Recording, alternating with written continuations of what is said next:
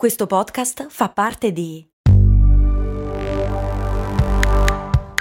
Voice Podcast Creators Company. Se a volte ti senti così, ti serve la formula dell'equilibrio.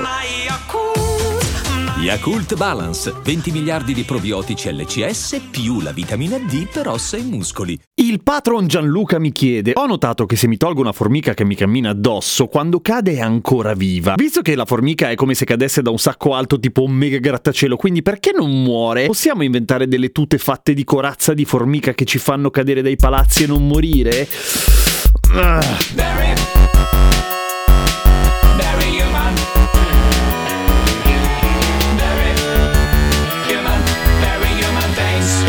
Inventare delle corazze di formica a discapito di un sacco di formiche, ma possiamo fare anche delle corazze di Kevlar, che è molto più resistente della chitina di cui sono fatte le formiche e un sacco di altri insetti, tipo tutti. Ma questo non ci salva dalla grossa fregatura, che è il motivo per cui invece le formiche sopravvivono a cadute molto alte.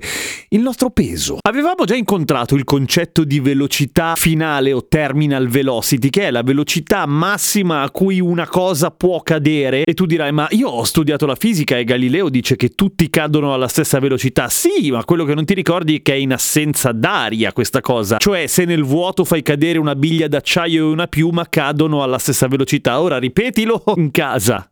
Hai rotto la piastrella, vero? E la piuma è ancora in aria. Questo appunto perché c'è la resistenza all'aria. Ecco, la nostra velocità terminale, noi esseri umani, se ci gettiamo da un grattacielo, supera i 200 km h Più che sufficienti a schiantarci fortissimo e morire già male. Il mammifero più figo in questo senso è lo scoiattolo, che ha una velocità terminale di caduta molto bassa. Questo perché lui è molto leggero e poi è tutto poffettoso pelosone con la coda grande grande grande e cade circa a meno di 20 km orari. Per cui gli scoiattoli, come avevamo già visto, possono buttarsi da dove cazzo gli pare e bene o male, a meno che non si siano catapultati giù sull'oceano, sopravviveranno poi alla caduta. Anzi, più in alto sono, più riescono a raggiungere la posizione in cui loro istintivamente si mettono, ovvero a zampe aperte e coda dritta all'indietro, che gli permette di fare una sorta di scoiattolo paracadute. Lo scoiacadute. No, scoiattolo paracadute suona meglio. I gatti sono molto molto bravi ad atterrare, anche questo l'abbiamo affrontato. Essendo molto elastici riescono ad ammortizzare le cadute un bel po', ma la loro velocità terminale, la loro velocità finale è molto più alta e quindi sta solo nella loro bravura il fatto di non riuscire a schiantarsi. E tra l'altro i gatti, a seconda da come e da dove cadono, ahimè, si spatasciano anche loro, povere bestie. E le formiche? Figurati, le formiche sono incredibilmente più leggere di uno scoiattolo che già di per sé non pesa un cazzo, per cui ovviamente possono cadere da dove cavolo gli pare, ma non si faranno mai del male. Allo stesso stesso tempo, se con il raggio ingrandente... Non esiste, Gem. Lo so, mi serve per l'esempio, per favore non fare quello che... Ja, scusa. Se prendessimo il raggio ingrandente e facessimo una formica alta come noi, probabilmente ci cagheremmo addosso dalla paura, scapperemmo perché lei istintivamente cercherebbe di ucciderci e uccidere tutto quello che c'è intorno perché sarebbe molto molto forte. Oppure no? Probabilmente no in realtà, perché all'aumentare del suo volume, il suo peso, tenendo conto di una densità media della formica che ovviamente non conosco, però in linea di massima il suo peso aumenterebbe di 8 volte.